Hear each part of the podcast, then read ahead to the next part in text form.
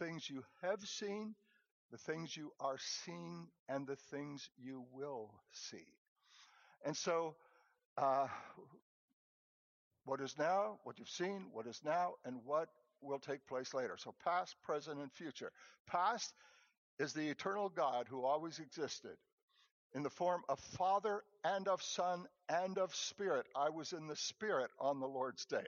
So Father, Son, Holy Spirit are all manifest in this picture, this vision that John is receiving while he's on exile or in exile. Uh, there's so much, I suppose, we could say about that. And so here is this uh, God with a sharp two-edged sword in his mouth, and and uh, John is afraid, and then the voice speaks to him, and says, "Don't be afraid. Don't be afraid. I want you to write down. In other words, I want this to be not just for you, but I want it to be for posterity. I want it to be for those who will follow you. I want you to write what you have seen. I want you to write what is now. So what had he seen? Well, he just seen a revelation of Jesus. What is what what is the present? What is right now? It's just this awesome sense of God in the middle of candlesticks. Somehow candlesticks being related to God the Father. Candlesticks being related to Jesus the Son candlesticks, the eternal God, and candlesticks. What was, what is, what is to come. So the whole book of Revelation really ties those three concepts together. And uh, by the way, it's not looking that bad out there. We can preach for a long time. Uh, so the mystery of the seven stars that you saw in my right hand and the seven golden candlesticks is this. The seven stars are the angels. The Greek word is angelos, which means messenger, which means probably uh, the pastor of the church, the apostle of the church, somebody who is in a position of ministering to the church. And so it's not actually referring to an angelic being. To the angel of the church in Ephesus, right? Wait a minute. Let's go back. The seven stars are the angels of the seven churches, and the seven lampstands are the seven churches. So now we get a picture. There's a church. Each one is different than the other, and yet they're all tied together in covenant relationship with God the Father, the Son, and the Holy Spirit. Each one of them go through tribulation. They go through trial. Each one of them are participants in a world that is beyond us. It's not really a world, it's a kingdom. It's the kingdom of God. So we, each one of them live in this present reality called the world in which we live in, but at the same time, there's a greater reality, the greater reality of the kingdom. There is companionship in this relationship, a companionship that, that helps a person endure, a companionship that causes people to walk alongside. So no one is an island. No one really experiences the full purposes of God by themselves. You experience in relationship with others. And there's so many people that say, well, I believe in God, I believe in Jesus, I just don't believe in the church. Well, you're missing something because Jesus believes in the church. And if Jesus believes in the church, it would be a good idea for us to believe in the church. Uh, Jesus didn't say the church was perfect, not at least in its practical outliving, but it is perfect in that it is washed in the precious blood of the Lamb and has been uh, cleansed and purified and is therefore positionally perfect. So, uh, it's perfect in the sense that it is righteous, it is decreed to be justified. It's imperfect in the sense that it is being sanctified. There's a process of maturity bringing us into the full maturity of the body of Christ. So, all of this gets pictured in, into this. And so here is something for us to just really stop and think about. Uh, the mystery of the seven stars. You saw in my right hand.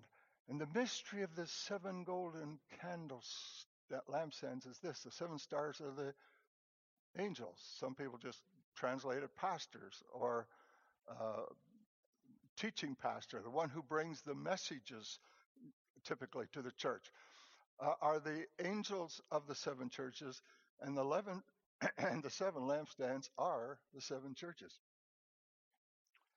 So this is actually incomprehensible from human from a standpoint of human elect, intellect. And that's why he refers to it as a mystery.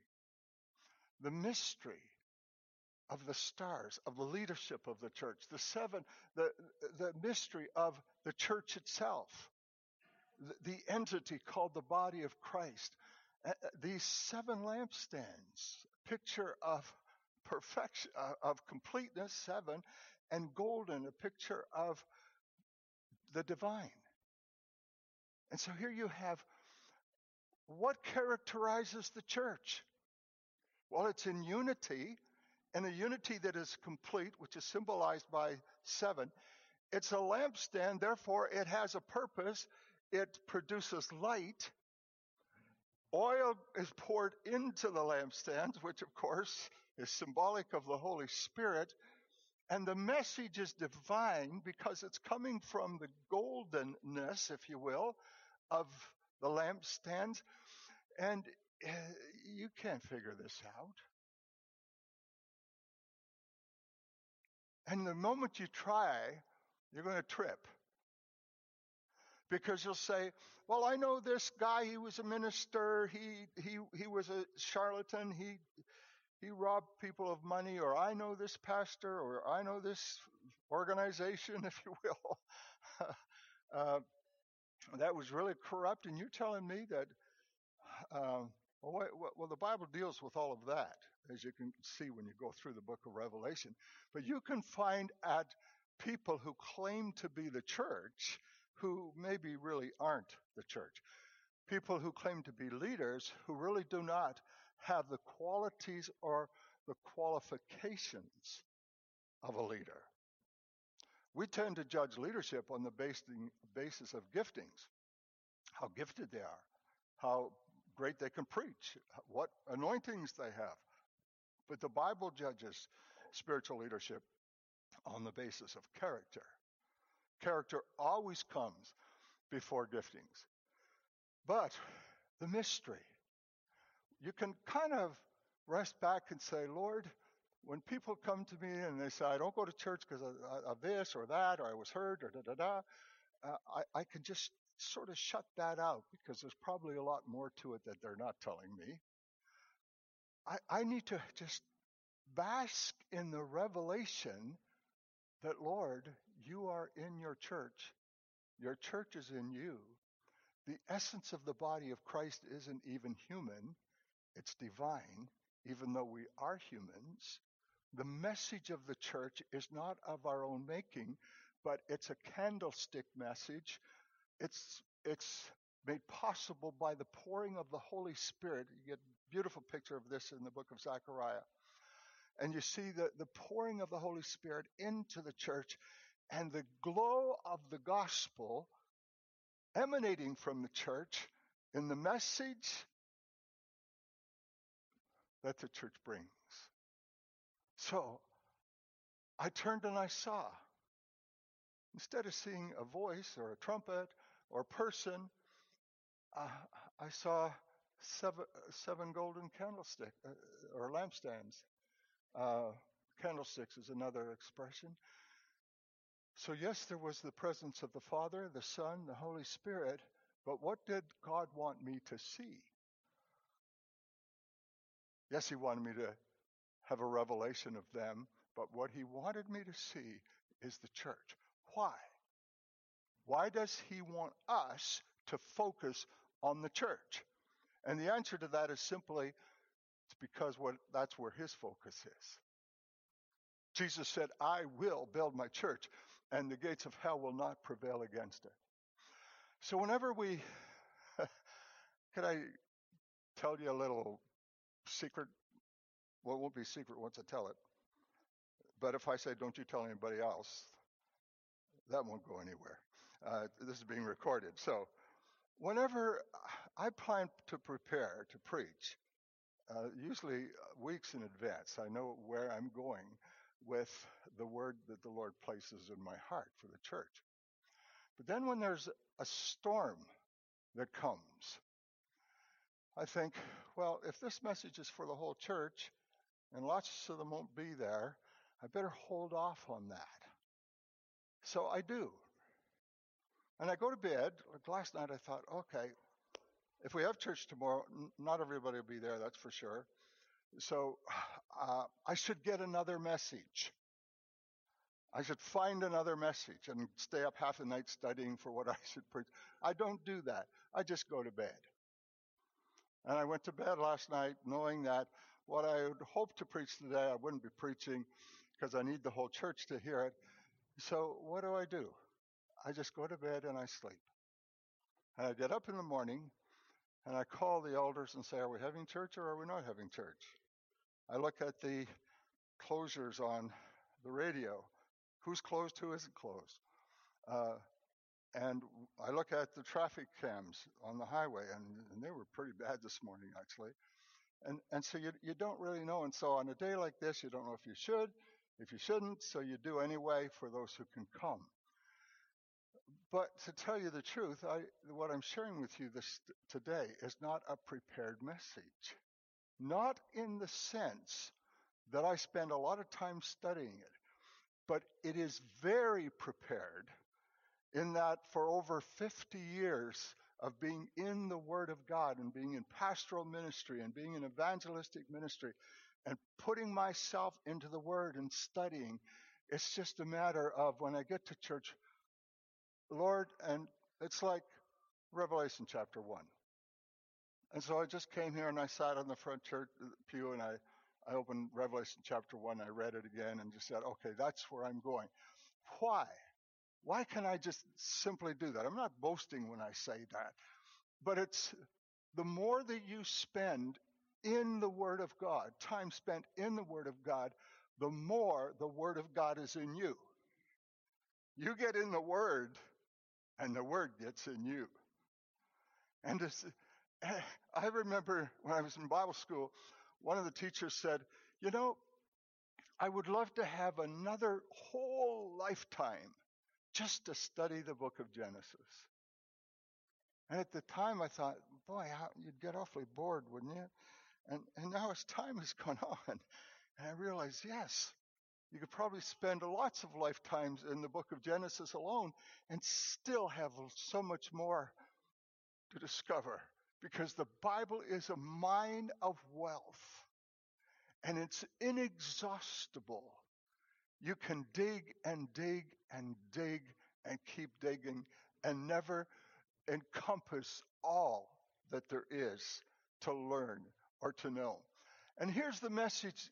In a sense, some of you might be here for the first time in since the, this year began. This is our third Sunday, but last week we were closed, and the week before it was stormy as well, It's only a few got here. But whether you were here before or this is your first Sunday, this is the first month of 2020. And in the natural, we are being prevented from being in fellowship that we usually enjoy on the first day of the week, on the Lord's Day. It's kind of been taken from us because of the inclement weather. And so we look, we long, we look forward to, we look to the time when we can be together once again and share a time like this. And here's the message Jesus is in the midst of the churches. The seven golden candlesticks. And the nature of the church is not human, it's divine. Let's just, let's just probe a little bit further. uh, into this passage. Are you receiving something from this this morning? Uh, so he then starts in chapter 2, verse 1 to the angel. Who's the angel? The messenger, the one who is delivering. It can be the pastor, it doesn't specifically say pastor, but for all intents and purposes this morning, that would be me as I'm sharing the message of the word. These are the words of him who holds the seven messengers in his right hand. Wow. Now, if you're a pastor and your role is to teach, you're the primary teacher of the church, it's like, ah, what holds me together? Public opinion? Well, that may keep me in a congregation or whatever. But what is it that really holds you together? Is it your intellect? Is it all your study? Is it your PhDs? Uh, your Doctor of Divinities? Um, all of your. Oh, I got to tell you a story about Marlene's dad. He got saved. He was in Chicago during the Capone era. He was a bad dude. He come home and Marlene's brothers were already born. She wasn't yet. And uh, one day he ends up in a Pentecostal church. He's listening to the message. And halfway through the message, he jumps up and says, This is what I need. What do I do? So the preacher, who happened to be one of our Bible school teachers later on, just had him pray and led him to Jesus, and he became born again. And he served the Lord for the rest of his life. And one day they asked him to preach. And the pastor got up and said, This is Gordon Campbell. He has his BA and his DD, Bachelor of Arts and Doctor of Divinity. And Martin's dad didn't know what to do because he didn't have any of those. And then the pastor said, He's born again and he's done with the devil. so he was able to preach on the basis of that. But you see, it's not our big, long titles or our education. It's, those are vitally important things to learn and study and to be prepared to minister in this modern world. But what really matters is that we're held in the, in the, in the Lord's hands. He holds the seven angels in his hands. And by extension, he holds the whole church in his hands. That's pretty amazing stuff. These are the words who, of him who holds the seven stars in his right hand and walks among the seven golden lampstands. He walks among the seven golden lampstands. Um, uh, it's impossible to intellectually or by my words capture what we've just read. It's very much we read the Word of God, we understand the meaning of the words, and the rest then is comes through a relationship that we have individually and corporately with the Holy Spirit. And so right now I'd like us just to close our eyes. And uh, you don't have to bow your heads, just close your eyes. Um, and just allow the Holy Spirit to speak to you. Just allow the revelation of what we've read to just um, just come into your mind, into your emotions, into your will, into your spirit and into your body, which is a temple of the Holy Spirit. So may the revelation of He who walks among the seven churches, seven meaning a picture of the whole church, picture of completion, meaning that He walks amongst us this morning.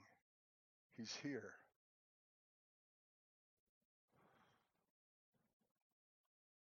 Hallelujah. go ahead, just start expressing your praise to Him. Lord, we praise you. We magnify you, Lord. We thank you, oh God. Oh, hallelujah, Holy Spirit. Holy Spirit. Holy Spirit. Holy Spirit. Just to let the Holy Spirit uh, bring this truth to you and impart it because we are brothers. We are companions in tribulation and in the kingdom of God. Because of these things, we then embrace each other and we recognize the importance of our brothers, our sisters. We cherish, we love, we care for, we sacrifice for. Hallelujah. Hallelujah.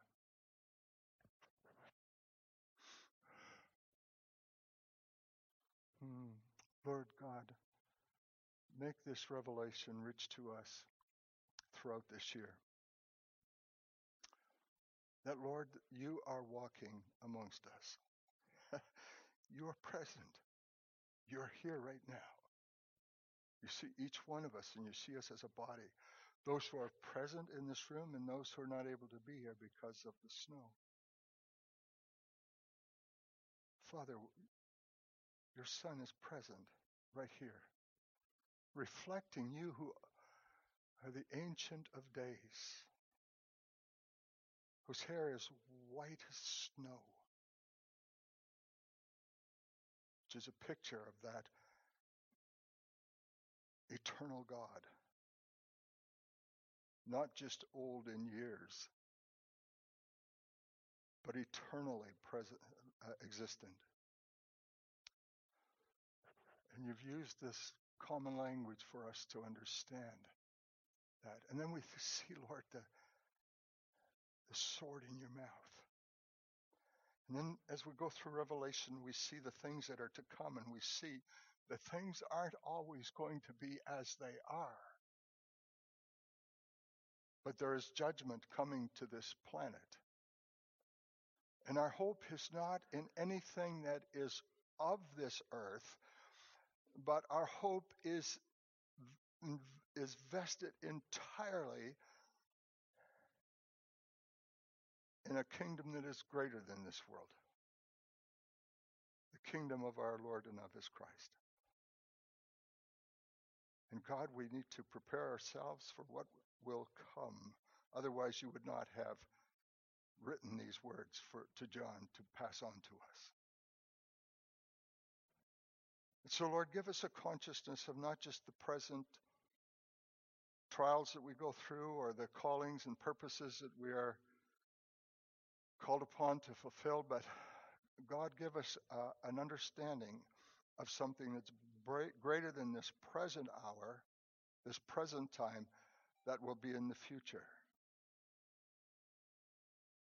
And help us, Lord, to live our lives in the light of eternity. Hallelujah.